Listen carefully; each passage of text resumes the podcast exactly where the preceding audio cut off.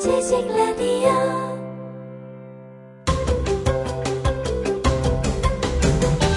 김용민의 역사 브리핑.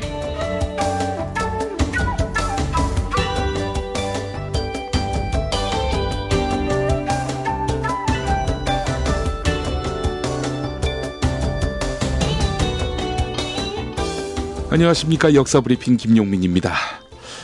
어떤 책이든 정치적 편향으로부터 진정 자유로울 수는 없다. 예술은 정치와 무관해야 한다는 의견 자체가 정치적인 태도인 것이다. 평생 비판적 개인이자 민주적 사회주의자로 사회주의를 옹호하고 행동했던 작가 누구를 꼽으실 수 있겠습니까? 1950년 오늘 폐결핵으로 47의 생을 마감한 사람입니다. 바로 소설가 조지 오웰입니다. 동물농장 1984년의 작가로 유명하지만 저널리스트이면서 비평가, 정치평론가로도 활발하게 활동했습니다. 조지 오웰의 글이 힘을 얻는 것은 그의 글쓰기가 삶의 궤적을 그대로 반영하고 있다는 점입니다. 스페인 내전에 참가하고 불황자 생활을 직접 체험하고 탄광촌을 누비면서 깨달은 인간과 사회에 대한 통찰력이 글들을 관통하고 있는 것입니다. 조지 오웰은 1903년 당시 영국령이던 인도에서 영국인 하급 관리의 아들로 태어납니다. 영국의 명문 이튼 스쿨에 입학했지만 계급 차별을 느끼고 졸업 무렵에는 성적이 최하위권으로 떨어졌습니다. 조지 오웰은 훗날 이튼 스쿨의 교육에 대해서 아는 척 할 줄 아는 신용 사기를 향한 과감한 준비만을 시켰다 이렇게 신랄하게 비판했습니다. 신용 사기라고 했습니다. 예. 이튼 스쿨 졸업 후에 대학이 아닌 식민지 관료의 길을 택하고 버마로 가서 5년 동안 경찰로 근무했지만 식민지에서 말단 관리로서 자괴감만 느껴서 전업 작가의 길을 결심합니다. 그러나 전업 작가의 길, 예나 지금이나 쉽지 않습니다. 2년 동안 파리의 쪽방촌과 런던의 불황자 시설을 전전해야 했던 그였습니다. 이때의 경험은 그의 첫 르포 작품인 파리와 런던에서의 밑바닥 생활로 탄생시킵니다. 1936년 스페인 내전 참전은 조지 오웰의 인생에서 중요한 전환점이 되는데요. 이전까지 확고한 결단에 도달하지 못했던 그를 민주적 사회주의자로 확실하게 변모시키는 계기가 됐습니다. 카탈로니아 찬가는 그 시절의 체험을 기록한 것이고요. 그의 대표작인 동물농장과 1984년은 인생 후기에 나란히 발표가 됩니다. 아이러니한 것은 사회주의자를 자처한 조지 오웰이 우리나라에서는 반공 작가로 분류되고 있다는 점입니다.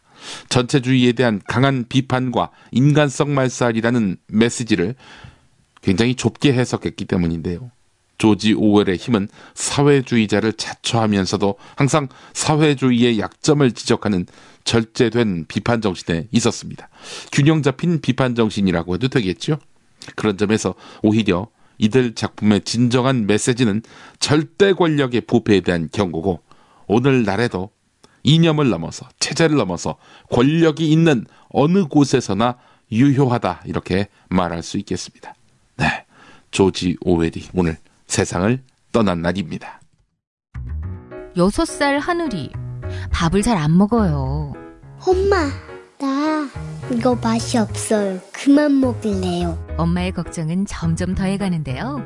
그런데 이때 택배입니다. 연지연 곰탕이 배달됐어요. 직접 도끼로 팬 장작불 위에 한우 사골과 도가니를 가마솥에 한가득 넣고 24시간 끓인 진구. 연지연 곰탕이 하늘이 입에 들어가는 순간 아, 맛있다. 엄마 한 그릇 더 주세요. 하늘이의 밥도둑 연지연 곰탕. 조미료 같은 첨가물이 전혀 들어가지 않아 엄마의 기쁨은 더하답니다. 연지연 곰탕은 강화군에서 김포시 방향으로 강화대교 건너자마자 있습니다. 포장 판매는 한 팩 800g에 7,000원, 7팩 이상 무료 배송합니다. 주문 전화는 010-7252-1114, 010-7252-1114. 세계 조국 그리고 해군을 위해 북극점이다. 1958년 8월 3일 밤 11시 15분 세계 최초의 핵잠수함 노틸러스 호에 윌리엄 앤더슨 함장이 115명의 승무원을 향해서 외친 말이었습니다. 이들은 해저 150m의 잠수해서 역사상 처음으로 북극해의 두꺼운 얼음 아래를 지나고 있었습니다. 잠수함 위로는 두께 3에서 15m의 만년 빙이 떠 있었습니다. 와, 두께가 15m예요. 여름이 되면은 북극의 한밤중을 비추는 태양빛이 얼음에 부딪혀서 푸르스름하게 반짝였는데 프랑스 SF 소설가인 줄 베른의 소설 해저 이말리에서 괴물 같은 잠수함 노틸러스 호를 이끌고 심해를 누비던 네모 선장의 꿈이 현실에서 이루어지는 순간이었습니다. 7월 23일 미국 진주만을 떠난 노틸러스 호는 8월 1일 알래스카의 배로 곶에서 물밑으로 잠항을 시작했고 북극점을 지나서 8월 4일 그린란드 북동쪽의 대서양에서 물 위로 떠올랐습니다. 모두 96시간 동안 얼음 밑에 잠수한 채 무려 2945km의 거리를 평균 20노트로 달렸던 것입니다. 핵잠수함이 아니었다면 이런 기록이 가능했을까? 디젤, 전지로 복합 추진되는 재래식 잠수함은 잠항 중에 자주 수면 가까이 올라와서 공기를 공급받는 스노클링을 해야 합니다. 잠수함의 동력원인 전지를 충전하기 위해서인데요. 수면이 얼음으로 뒤덮인 북극해를 잠항으로 건너가는 것은 스노클링을 자주 해야 하는 재래식 잠수함으로는 엄두도 못 낼 일입니다. 핵 추진 체계를 탑재한 노틸러스호는 잠수함 안에 원자로가 만들어내는 전기로 터빈을 돌려서 추진하기 때문에 스노클링을 하지 않고도 무한정 자망이 가능했던 것입니다. 한 번의 핵 연료 보급으로 지구를 세 바퀴나 돌 정도였습니다. 1954년 바로 오늘 1월 21일에 진수된 노틸러스호는 길이 97.2m로 당시 최대급 잠수함이었습니다. 노틸러스는 앵무조개를 뜻하는 말인데 잠수함의 이름에 곧잘 쓰였습니다. 최초의 노틸러스호는 1800년 미국 공학자 로버트 풀턴이 프랑스에서 건조한 잠수정이었고 이 이름은 해저 이말리에 등장하면서 유명해졌던 겁니다.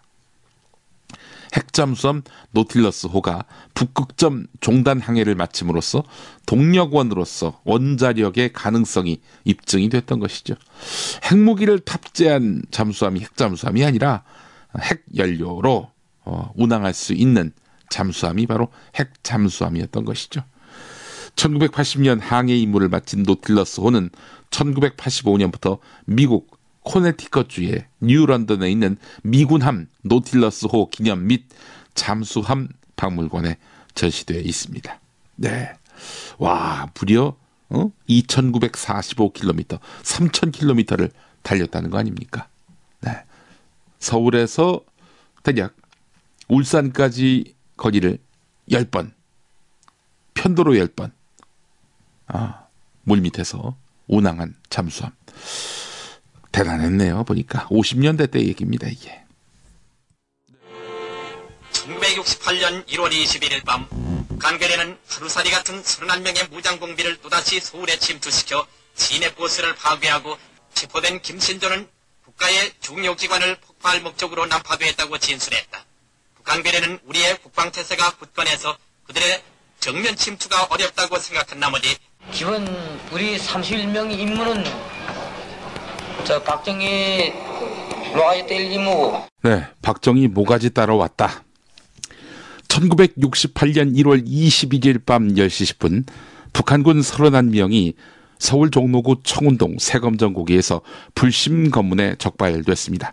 청와대에서 얼마 떨어지지 않은 곳이었는데 이들은 갑자기 검문 경찰에게 수류탄을 던지고 기관단 총을 무차별 난사했는데 그곳을 지나던 시내버스에도 수류탄을 던져서 일반 시민들까지 피해를 입었던 것이죠. 청와대를 기습해서 당시 박정희 대통령을 살해하려다가 미수에 그친 이 일은 김신조 사건 혹은 121 사태로 불립니다. 김신조는 당시 유일하게 생포됐던 인물입니다. 생포 후 기자회견에서 우리 31명의 임무는 박정희 모가지를 따라온 임무고 라고 답하면서 대한민국을 놀라게 했지요. 이 사건은 북한 민족보위성 정찰국 124부대 소속 31명이 당시 조선인민군 정찰국장인 김정태로부터 청와대 습격과 요인 암살 지령을 내리면서 시작이 됐는데 국군복을 입고 수류탄과 기관단총으로 무장한 뒤 1월 17일 자정 휴전선 군사분계선을 넘어서 야간을 이용해서 수도권에 잠입했던 것이죠. 하지만 나흘 뒤, 사흘 뒤 새검정국의 창의문을 통과하려다가 비상근무 중이던 경찰의 불심검문으로 정체가 드러나자 무기를 이용해서 저항하면서 발각이 됐던 것이죠. 당시 비상근무를 지휘하던 종로경찰서장 최규식 총경과 정종수 경사는 총탄에 맞아 세상을 떠납니다. 한국의 군경은 비상경계 태세를 확립하고 현장으로 출동해서 소탕작전을 벌여 124부대 소속 31명 가운데 29명을 사살했습니다. 생존자 2명 가운데서 김신조는 투항했고 나머지 1명은 도주해서 와 북으로 넘어갔어요. 대단하죠. 시도는 미수에 그쳤지만 이 사건 이후에 남북 간 군사적 긴장 관계를 이유로 국가안보 우선주의가 시작됩니다. 예비군이 창설됐지요. 육군 3, 4관 학교가 창설되고 일반 학교에서 교련 교육이 실시되는 그런 계기가 마련됐지만 노동조합과 민주화 운동을 탄압하는데 악용되기도 했습니다. 이 일을 계기로 해서 간첩 식별과 국민 통제를 위한 수단으로 주민등록제도도 도입이 된 겁니다. 예. 김신조는 어떻게 됐느냐? 한국으로 귀순했고요. 예, 종교인이 됐습니다. 목사가 된 겁니다.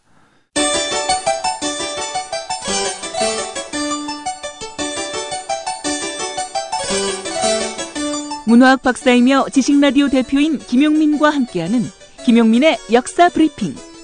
매일 낮 12시 지식라디오를 통해 생방송됩니다.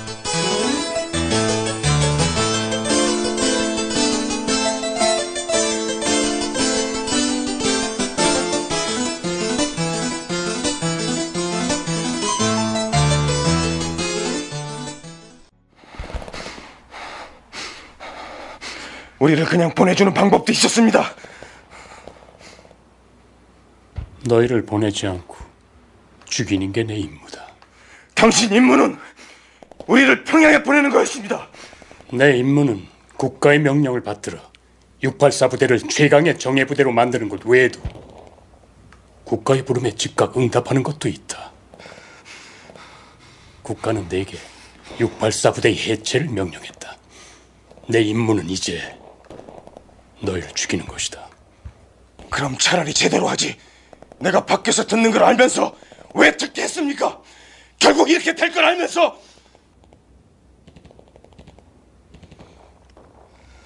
결국 당신 부하들은 다 죽어. 저들은 적어도 군인으로서 임무를 다하다 죽을 수 있으니까. 하지만 난 군인의 의무를 다하기 위해서 너희와 목숨을 건 약속을 저버릴 수는 없었다. 비겁한 변명입니다.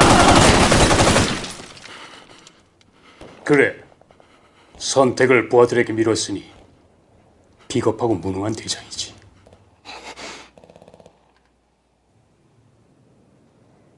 날 쏘고 가라. 아니면 내가 널 죽일 수밖에 없다.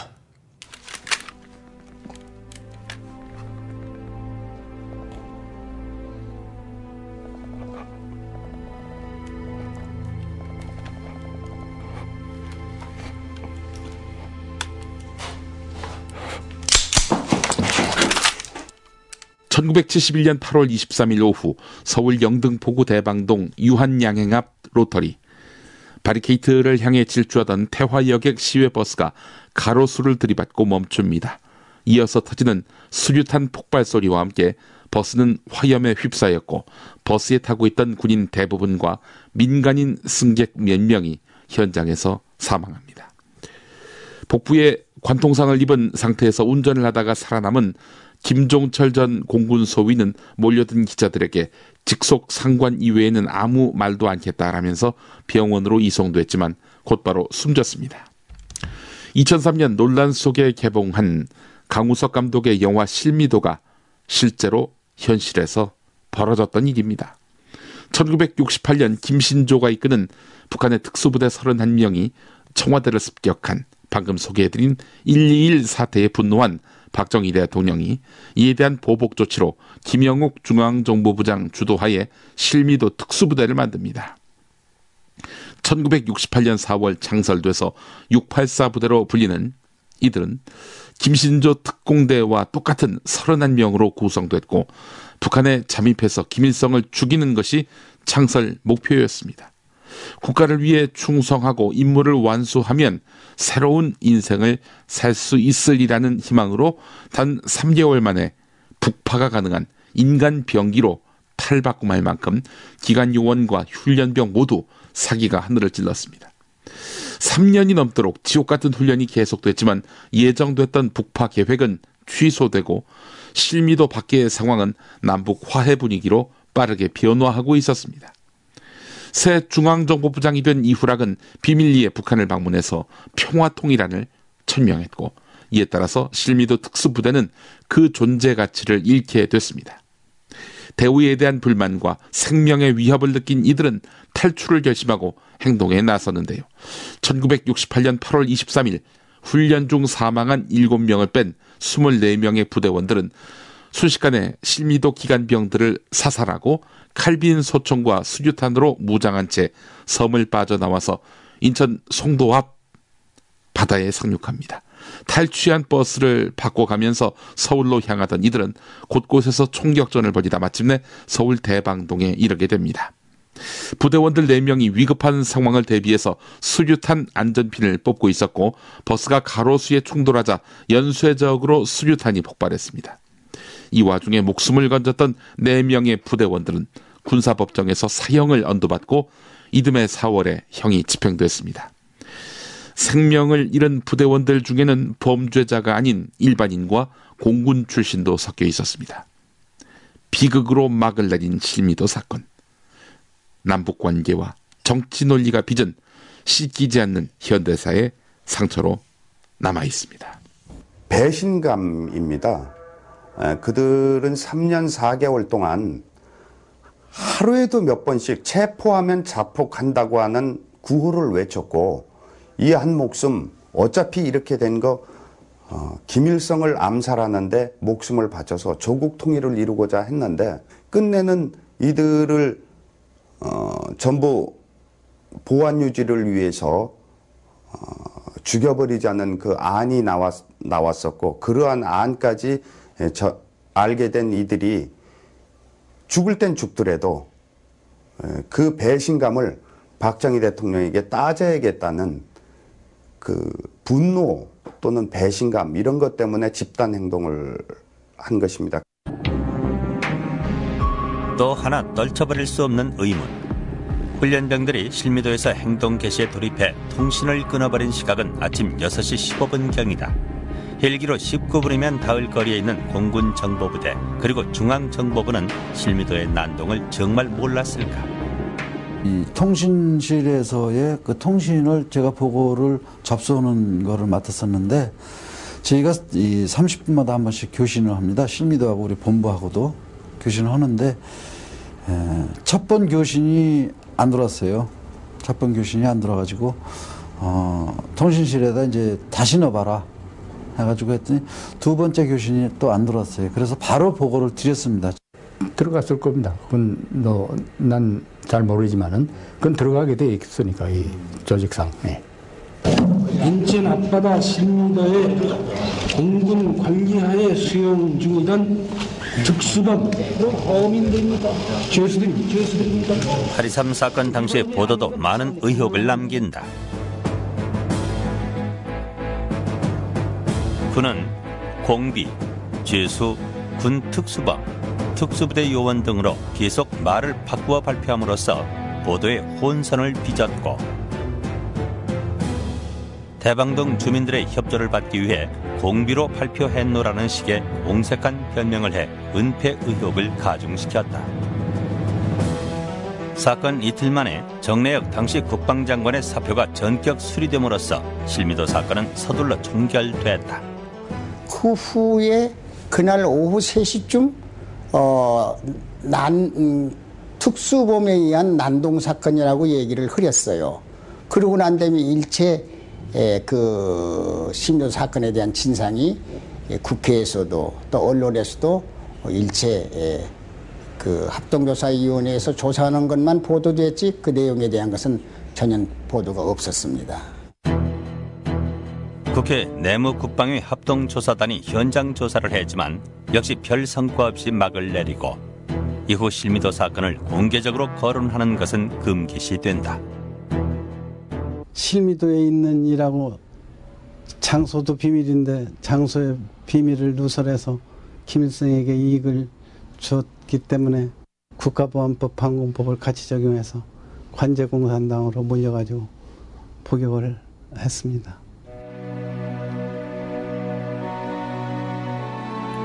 말할 수 없는 사건 실미도. 실미도 사건과 연관된 이들은 상처를 묻은 채 소리 죽여 울어야 했고 그렇게 잊혀졌다. 그리고 그나마 울어줄 가족도 없는 4명의 생존 훈련병은 사건 한 달 만에 군사 재판을 통해 총살당한다. MBC 이제는 말할 수 있다 1999년 12월 19일에 방송된 내용 일부를 들어보셨습니다.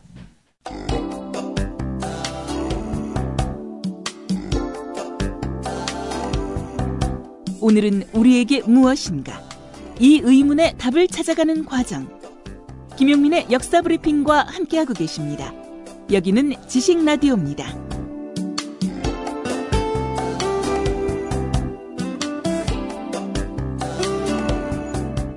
네, 1월 21일 오늘은 신채호 선생 기일입니다.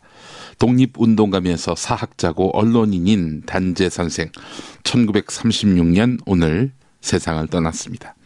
황성신문을 비롯한 대한매일신보에서 강직한 논설을 쓰고 역사책을 저술하는 한편 영웅전을 써서 예 포로기에 놓여있던 국민의 민족의식과 독립정신을 북돋기 위해서 애썼던 분입니다.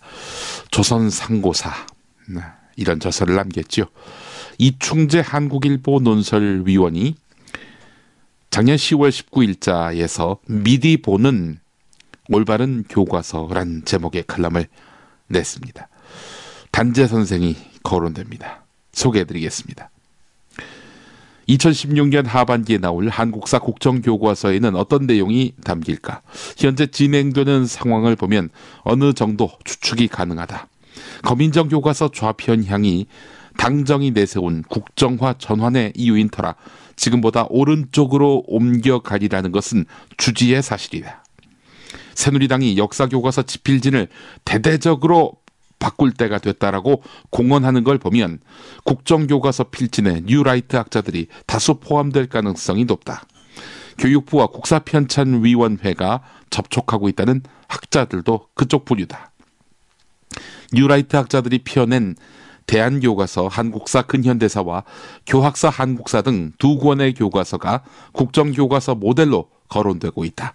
국정화를 주도한 박근혜 대통령은 2008년 대한교과서 출판기념회에 참석해서 우리가 더욱 자랑스럽고 새로운 대한민국의 역사를 만들어가는데 이 책이 큰 토대가 될 것이다라고 지켜세웠다. 국정교과서 집필을 책임진 김정배 국사편찬위원장은 2013년 교학사 교과서 살리기 운동에 참여했다.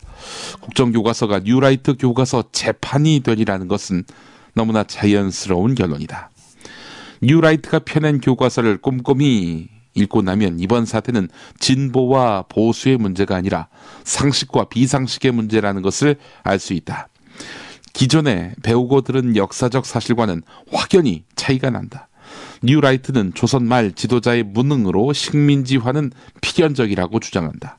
일제 지배는 근대화에 기여했고 해방 후 이승만의 건국과 박정희의 경제 발전을 거쳐서 지금의 자랑스러운 대한민국을 가져왔다고 본다. 친일이나 독재는 그 과정에서 일어난 불가피한 일 정도로 인식한다. 이런 관점에서 대한제국의 자주적 개혁 노력이나 동학 농민운동, 의병 운동을 의도적으로 폄하하거나 부정적으로 기술하고 있다. 교학사 교과서는 을미사변을 언급하면서 당시 일본은 명성 황후를 시해하는 과격한 방법을 선택할 수밖에 없었을까라고 묻는다. 일제강점기에 사회 경제적 변화를 다룬 단원을 관통하는 단어는 성장, 발전, 증가다. 식민 통치를 근대화의 단계로만 파악하지 일제가 왜 그런 정책을 실시했는지에 대한 설명은 빼놓았다. 왜 그런 정책을 실시했는지 뻔하지요. 예, 일제가 강점하기 위해서 또 조선을 수탈의 대상으로 삼기 위해서 그런 거 아니었습니까? 신채호의 조선혁명선언의 한 구절을 소개한 뒤 신채호가 외교론과 실력 양성론을 비판하는 근거는 무엇이고 그 주장은 과연 타당한가? 라고 질문하고 있다. 무력 저항이 비현실적이라는 답변을 교묘히 유도하려는 의도다. 친일파를 다룬 대목에서는 최남선에 대해 공과 과를 함께 논한다면 어느 쪽이 클까? 주요 공적에 대해 포상을 한다면 어떤 상을 수여하면 적절할까라고 물었다. 해방 후로 와서는 이승만 정권의 시련, 성취와 함정이란 제목에서 보듯 많은 업적을 이루었지만은 함정에 빠져서 독재를 한 것처럼 평가한다. 유신 체제를 다룬 단원의 제목이 10월 유신과 그 덫으로 돼 있는 것도 같은 맥락이다. 5.16 쿠데타는 근대화 혁명의 출발점이고 경제 발전의 디딤돌을 놓았다고 평가했다. 인권 유린과 민주화 운동은 축소로 일관하고 있다. 제주 4.3 사건에서 민간인들의 희생을 이야기한 주체와 희생자 규모는 빠져 있다. 4.19 혁명 당시 청와대 앞에서 100여 명이 총에 맞아 숨졌지만은 경찰 발포로 학생들이 숨지는 일까지 일어났다고 했고 5.18 광주 민주화 운동은 계엄군의 폭력은 언급하지 않고 충돌은 유혈화됐고 시위대 일부가 무장을 하고 도청을 점령했다라고 서술돼 있다. 교과서 말미에 실은 연표에는 4.3 사건, 3.15 부정선거, 6.3 한일회담 반대 시위, 삼선 개헌 등은 빠져 있는 반면에 미터법 실시, LA 올림픽 종합순위 10위, 자연보호헌장 선포 등 이런 내용은 포함되어 있다. 뉴라이트는 학술 집단이 아니라 정치 집단이다. 기존 학계에서 자신들의 주장이 인정받지 못하니까 정치권의 힘을 빌려서 국정화라는 무리수를 통해 제도권에 진입하려 하고 있다. 정부는 객관적 사실을 근거로 올바른 교과서를 만들겠다고 하지만 정치적 견해로 뒤덮인 교과서를 학생들에게 가르칠 수는 없다. 보수 정권과 뉴라이트의 야합에 의한 역사 쿠데타는 어떻게든 막아야 한다. 이런 내용이었습니다. 네. 신채호 선생도 해방된 조국에서 부정당하는 셈이네요. 뉴라이트 교과서에 따르면.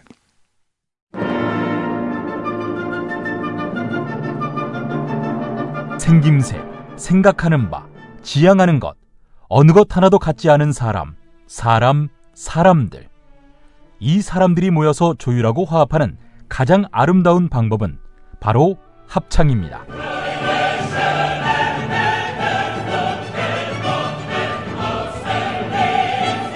바리톤 박경종이 합창으로서 대한민국을 하나로 묶겠습니다. 네, 아, 성악하는 사람들은 목을 많이 눌러서 아 이렇게 한다고 생각을 하시는데 그건 아니에요. 똑같이 편안한 상태에서 잘 호흡을 깊게 쓰고 넓게 모음을 펴주기 위해서 그 하는 작업들을 박경종의 합창 매 월요일 낮 2시입니다.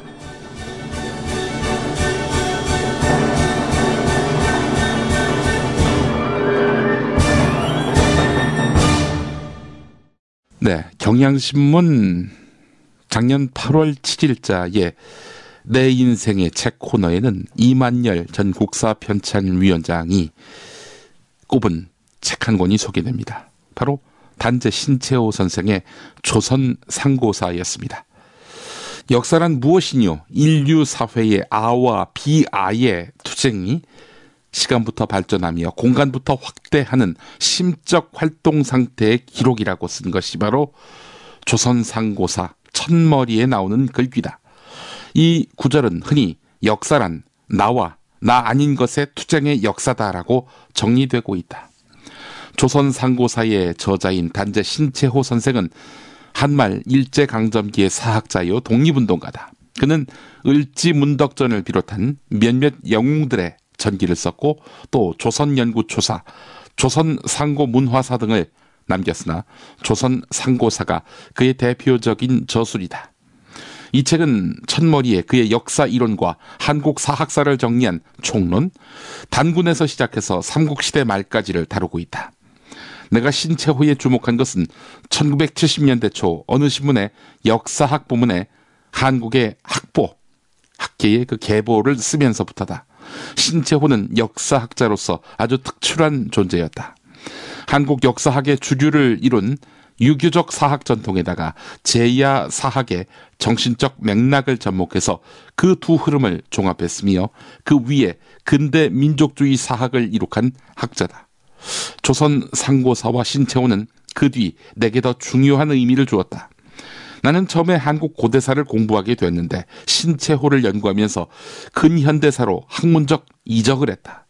그가 남긴 대부분의 저술은 고대사지만 그의 고대사를 이해하기 위해서는 신채호 자신을 먼저 이해하지 않을 수가 없었다.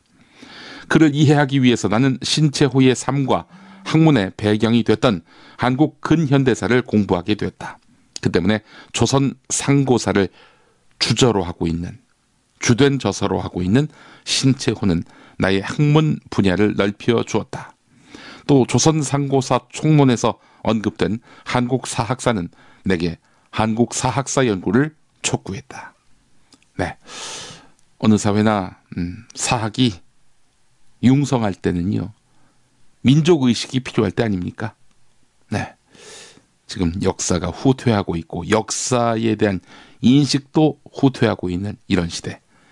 민족적 정기도 후퇴되고 있다. 이렇게 봐야 마땅한 거 아니겠습니까? 역사 브리핑 오늘 순서 마치겠습니다. 애청해 주신 여러분 감사합니다.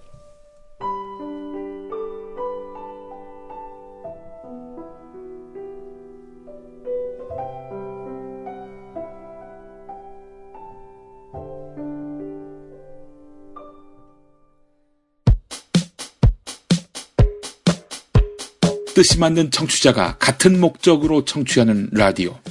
지식라디오 대표 김용민입니다. 지식라디오는 한 번 듣고 마는 방송이 아닙니다.